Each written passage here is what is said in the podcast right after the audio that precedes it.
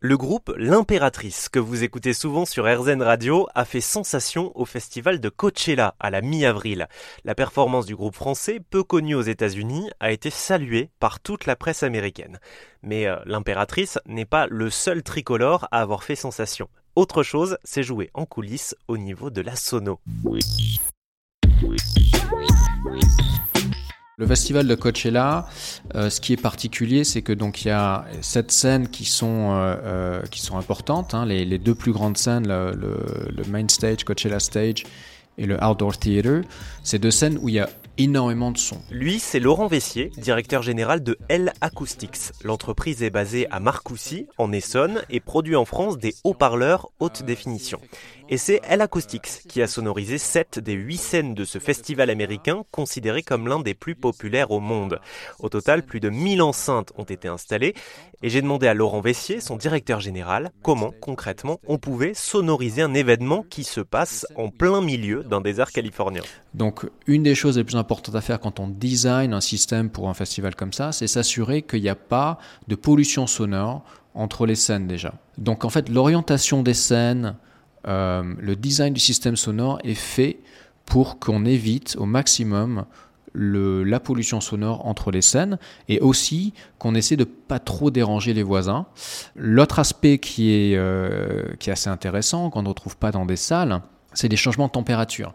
On peut facilement se retrouver à Coachella durant la journée avec du 40 degrés euh, et le soir euh, du 10 ou 12 degrés. Et le son est très dépendant en fait de, ces caractéristiques. Donc euh, le son se propage très bien dans un milieu humide, mais se propage moins bien dans, un, dans, un, dans une atmosphère très sèche. Donc en fait, entre les, artistes qui vont jouer l'après-midi avec la chaleur euh, et les artistes qui vont jouer le soir, où en fait il y a des effets de chaleur mais qui sont différents parce que l'air est frais mais quand vous avez 80 000 personnes qui sont euh, regroupées, ça génère des gradients de température, et ces gradients de température, en fait, ont des effets importants sur la propagation du son. Donc tout ça, en fait, nous, on le prend en compte dans nos systèmes, et on peut corriger euh, les effets de haute fréquence pour s'assurer que euh, le son se propage comme il faut en fonction des, conditions atmosphériques.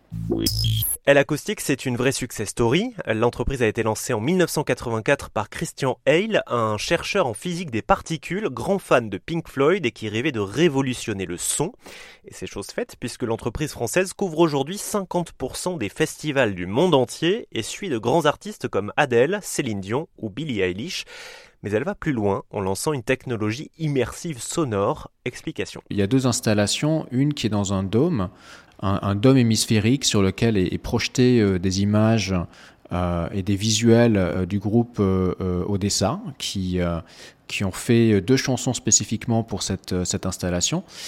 Et euh, pour accompagner ces visuels, donc ils sont en, trois dimensions, le son est distribué en, en un 9.1, donc un système 9.1, où il y a effectivement neuf canaux de, sonorisation tout autour du, euh, du, dôme. Et donc on a l'impression d'être enveloppé en fait par le son. L'autre installation, c'est une installation qui déploie 54 haut-parleurs euh, sous un une espèce de tunnel en fait avec un DJ qui est, qui est au milieu. Et le DJ en fait a prévu de déplacer les sons dans l'espace de façon interactive et dynamique. Et donc, quand on se déplace dans ce tunnel-là, en fait, le son est tout autour de, nous et on voit non seulement les, effets de lumière et les effets de son euh, sont complètement enveloppants et donc immersifs. Cette technologie permet de vous plonger totalement dans le son et de vous laisser emporter par l'audio, un peu comme on le fait nous sur RZN Radio.